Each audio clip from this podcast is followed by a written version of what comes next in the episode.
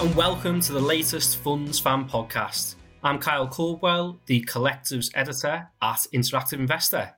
Coming up on the podcast is an interview with Alliance Trust, which is a popular investment trust among customers of Interactive Investor.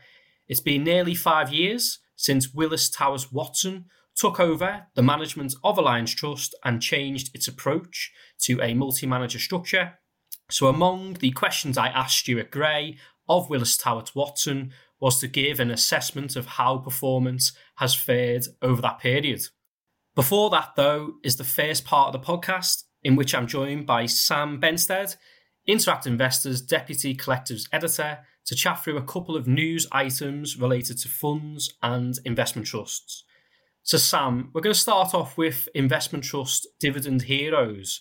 The Association of Investment Companies, which is the trade body for the investment trust industry, published this week the latest list of dividend heroes. Sam, could you run through what a dividend hero is and name some of the trusts that are dividend heroes? Yeah, of course. So, dividend heroes are investment trusts that have more than 20 years of consecutive dividend increases. There are 17 trusts which make the AIC's list, down from 19 last year as two trusts merged with rivals. Seven have 50 year records, and many of these are favourites of DIY investors.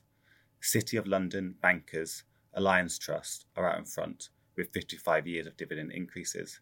Caledonia Investments has 54 years.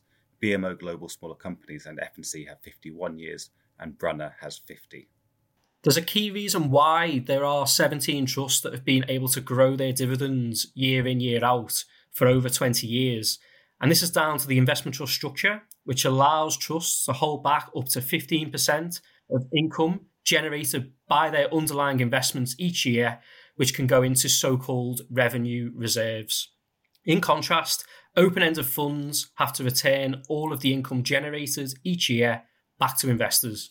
During the global financial crisis and also during the COVID 19 pandemic, the majority of UK equity income investment trusts were able to either maintain or increase their dividends as they dipped into their reserves. On both those occasions, the vast majority of UK equity income open ended funds cut their dividends. However, I think it is worth explaining how the revenue reserve works in practice, as it is easy to get the impression that this revenue reserve is somehow ring fenced, but that's not the case. In reality, it amounts to little more than an accounting tactic, an entry in the books to show retained revenue. That money is part of the trust's net asset value and is invested in the same way as the rest of the portfolio. If some of it is needed to top up dividend distributions, then the fund manager has to sell holdings or dip into the cash element, and the NAV is affected. And the NAV is the net asset value. Sam, while these dividend heroes have a formidable track records in terms of income consistency, there is a trade off. Could you explain what that is? Yeah, so while some of the records are really impressive, it's essential to look at the yields on offer as well. So, Scottish Mortgage, the technology trust, has 39 years of consecutive dividend increases, but yields just 0.4%. This is because its holdings generally don't pay dividends, and the share price has risen a lot over the past decade. Another so called dividend, dividend hero, not doing much for income seekers, is BMO Global Smaller Companies. It yields just 1.2%. Like Scottish Mortgage, it buys fast growing but less mature firms that don't return much money to shareholders. That's a very good point you've made there, Sam. And as ever, it's a case of looking under the investment bonnet and understanding what the investment trust is aiming to achieve. We're now going to move on to Neil Woodford. There was an update from the fund administrator, uh, Link Fund Solutions, for the closed Woodford Equity Income Fund this week. Well, I say update, there was actually a lack of an update regarding when investors will receive the next payment from the fund's remaining assets. So far, a total of 2.54 billion has been returned to investors in four separate payments from the sale of the fund's assets. The value of the fund's remaining assets is just under 141 million. This total amount may change depending on the sale of companies that are still left in the fund's portfolio. Link, however, were tight lipped on when the fifth payment will be made, It cautioned that the wind up of the fund may go beyond the end of this year. Sam, do you mind running through what Link said? Yeah, sure. This is what Link wrote to investors. The sale of the remaining assets and future capital distributions to investors will continue, but at a pace which seeks to achieve the best outcome for investors. At this stage, we are unable to provide a specific date for the fifth capital distribution or for the completion of the winding up of the fund. Due to the nature of the fund's remaining assets and our commitment to achieving the best outcome for investors, it is possible that the wind up of the fund may not be completed by the end of 2022. I mean, my personal view is that you know I appreciate that Link don't want to sell the assets on the cheap and want to try and get the best possible price. But I think if I had invested in the fund, which thankfully I didn't, I would want an end to the saga, or at the very least, an indication of when the end is in sight. Investors have had to be patient, and that patience has been stretched further by the latest update by Link, as there is no end in sight to the winding process of the fund. There's also a lack of empathy, really, in the letter. There was no apology for the continued delay, which, again, if I was a recipient of the letter, I personally wouldn't be happy about. We're now going to move on to a piece that Sam has been working on and will be published on the Interactive Investor website next week, ii.co.uk. And that piece is looking at whether the 2020s are starting to look a lot like the 1970s. Thanks, Kyle. And yeah, for many investors, this is definitely the case. The oil price has risen from $25 to over $100 in just two years, which squeezes household finances. In 1973, it tripled overnight to $10 a barrel and then kept rising. The trigger today is, of course, the conflict in Ukraine, but in 1973, it was the fourth Arab Israeli war. This is causing inflation to rise. In the UK, it's at 5.5% at the moment, but forecast to reach 7% in the spring. Inflation hit 24% in 1975 at its peak. Economists think a recession is possible if central banks raise interest rates too quickly. Contractions in GDP in the 1970s followed a period of low interest rates and government spending, just as we saw during the pandemic. The Bank of England then hiked rates to over 10%. The 1970s was a horrible period for stocks, and 2022 has started badly. Investors are hoping this decade will be different, but there are plenty of comparisons to make so far. One of the key things investors are optimistic about is that wages won't go into an upward spiral as they did in the 1970s, and inflation will subside once the oil price drops and international supply chains go back to normal after the pandemic, pandemic disruptions end. I'm looking forward to reading the piece, Sam. And I know you've spoken to a couple of fund managers that were uh, running money in the 1970s, including Peter Spiller, fund manager of Capital Gearing Investment Trust. What is their take? Do they agree that there are a lot of similarities? Spiller said there were similarities because inflation would remain elevated for some period yet. But he said central banks would not raise interest rates too quickly in order to avoid plunging economies into recession. In terms of how to invest, he suggested a number of safe havens. Index linked assets were one of them.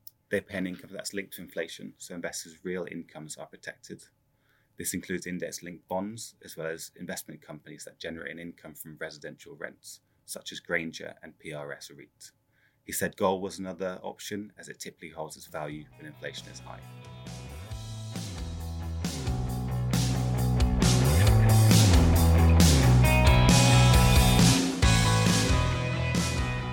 For our fund manager interview, I'm joined by Stuart Gray of Willis Towers Watson, which is the investment manager of Alliance Trust.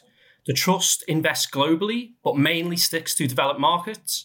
Given that context, I'm assuming the answer is going to be no to my first question, but it would be an oversight if I didn't ask. And that first question is Does the trust have any direct or indirect exposure to Russia or Ukraine? Yeah, thanks, Kyle. Um, the short answer to that is no. We, we don't have any direct exposure to Russia, Ukraine, or, or Belarus. Um, but first, I did want to make a, you know, just an obviously a quick comment that we share, as I'm sure your listeners do, the increasing horror with what's happening in the Ukraine um, and the suffering that's happening there. Um, and, and, it's good to see the sort of increasing help that's, that's going to, to people of Ukraine. Um, but yes, we are a global investment trust. Um, the benchmark is the, the All Country World Index. So up until recently, you know, investments in Russia were conceivable. Um, at the start of the year, we had less than 1% exposure to Russia, so very small. Um, that had already reduced to less than half percent by the end of January. Um, and of course, as things escalated, um, you know, very quickly in mid to late February, the remainder of our positions were sold. So, as you say, no, no direct exposure as of now, and indirect exposure, whilst it's hard to be overly precise, I would say it's, it's negligible, really, uh, at the trust level. The trust adopts a multi manager structure and currently has nine stock pickers who, in most cases, select between 10 and 20 shares. So, overall, the trust has around 100 to 200 holdings.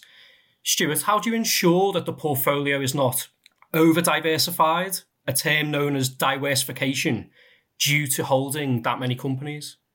Yeah, so this is a critical part of the whole Alliance Trust proposition. Um, I think the concept of diversification is reasonably common sense. Uh, I think if people are managing their pot of life savings, you know, the idea of don't put all your eggs in one basket is, is reasonably well understood. So I think it's pretty normal for investors to hold multiple funds. Um, but doing that well and avoiding diworsification, as you put it, is pretty critical and, and something that you know, many investors either struggle with or, or frankly maybe can't even measure or, or manage at all. Um, now, for myself and the Alliance Trust team, when we build a portfolio, we're trying to maximize the benefits of diversity and avoid diworsification. So, what we mean by this issue is you know, when you put lots of funds together, you know, the risk is that you, you sort of cancel things out and you end up averaging everything out to the benchmark. And this means that most of your money ends up just replicating the index, and only a very small amount of money is actually active against the index. Um, and that, of course, means it's very hard to make any active return.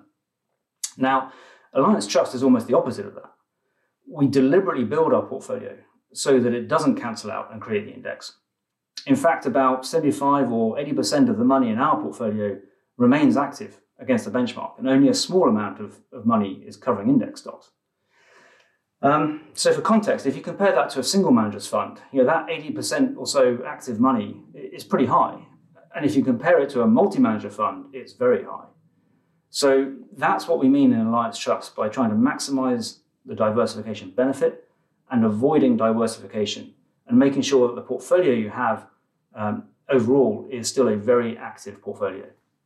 And what's the percentage split between fund managers that invest in either value shares or growth shares? And what's your view on the market rotation that's been playing out of late, which has been benefiting value shares at the expense of growth shares? Yeah, so first, a quick caveat that this is not exactly how we think about it. We don't think in terms of buckets of value and growth. Um, you know, those those phrases are quite useful when we're talking about concepts like this. But when we're actually building a portfolio, there's a lot more granularity involved in terms of you know, understanding how the managers think about investing and the, and the companies they're investing in. Um, but to answer your question uh, directly, um, I would say it's about 50 50 between value and growth. And that's very deliberate because we're not trying to take risk in predicting whether value shares or growth shares will outperform next year. If that question gets a lot of attention, a lot of excitement, because if you can get that right, it can be very rewarding. Um, but unfortunately, history shows us that in the long run, people are not very good at, at trying to time these style effects, and certainly not very good at getting those um, decisions correct repeatedly over long periods of time. So, what we're doing is trying to diversify away that kind of risk. So, we have got exposure to both value and growth. And how Alliance Trust is going to add value is by picking the right stocks in, in all areas. So we want to pick the best value stocks and the best growth stocks. So no matter what sort of environment we get, we have got the potential to add value by owning the best companies. And that brings us back to how the portfolio reacts when we have a market rotation, like we've seen recently from growth into value shares. Now, of course, everyone knows there's you know there's a number of big growth funds out in the marketplace. Um, you know, there's some very popular ones had tremendous performance over the last few years. Um, but of course, in this rotation that's happened, they've had significant underperformance. Now, Alliance Trust tries to avoid that style of volatility. It's actually well protected against those market rotations because we own both value and growth shares. Uh, so if we continue to pick the right stocks, Alliance Trust should be able to add value through stock selection and avoid these big style swings that you see in these individual funds that have this style exposure. Next month marks five years on since Willis Towers Watson took over the management of Alliance Trust and changed its approach to a multi manager structure. What's your assessment of performance? Yeah, so absolute performance, uh, I think, in all honesty, has been a bit stronger than expected. Uh, it's been you know, a good period of equity market returns. And, since we took over in April 2017, I believe the trust is up around uh, 54%, uh, which, you know, e- even including the recent falls that we've seen um, because of recent events, you know, 54% is around or a bit over 9% per annum over that period. So stronger than average um, returns that you would expect from equity markets in the long run. Um, and it's worth remembering that that's against a pretty difficult economic and real world backdrop. Um, I, I, certainly don't want to be overly flippant about some of these events, but if you look at what's been happening, we've had Brexit, you've had a Donald Trump uh, presidency, you've had US China trade tensions, maybe a reversal to some degree of globalization. You've had climate change causing natural disasters. Uh, you've had a, a, deadly global pandemic, in case you missed that. Um, and now, of course, we've got a war in Europe. So, you know, there really is a lot to worry about. But as they say, equity markets climb a wall of worry, and they've certainly been doing that. So I, I think equity returns overall and the trust performance in an absolute sense has been been very strong, um, perhaps surprisingly strong given some of the events that we've seen recently. Um, but overall, very pleased with, with that result for shareholders. Over that five year period, the trust's net asset value return has fallen short of the benchmark, which is the MSCI All Country World Index. What are the main reasons behind that? Yeah, so if we turn to relative returns, um, clearly we're a little bit more disappointed that the NAV is behind the benchmark uh, since the inception. And really that's because we know the strategy is capable of delivering you know, significantly better than this in the long term. So what's been happening in the last few years? Well, some of that is down to what we call the non-core assets. Um, this is a small part of it, but when we took over the trust in t- 2017, it was about 90% equities and 10% in these other non-core assets. So the Alliance Trust Savings Platform, some private equity, some real estate, and, and things like that. Now those assets were gradually sold sold down over the next couple of years.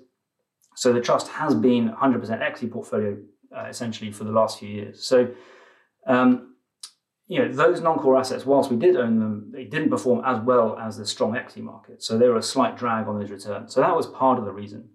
But even adjusting for that, um, you know, the return the return of the NAV is slightly behind the index since our inception, and there's a lot to talk about in there, of course. But if I had to pick one key thing, I would probably point to the fact that since the middle of 2018 uh, to maybe the end of 2021, you know, the real driving force in the marketplace has been these large index stocks, you know, which are primarily US large cap you know, technology companies. Um, you know, those companies, which are already the biggest stocks in index, just kept getting bigger. Um, so in the last few years, actually being a passive investor has been has been quite a good place to be. Like I said, absolute returns of equities have been very strong. And if you wanted to outperform the market, you really had to take a very, very concentrated bet on these large companies, uh, particularly US large cap companies.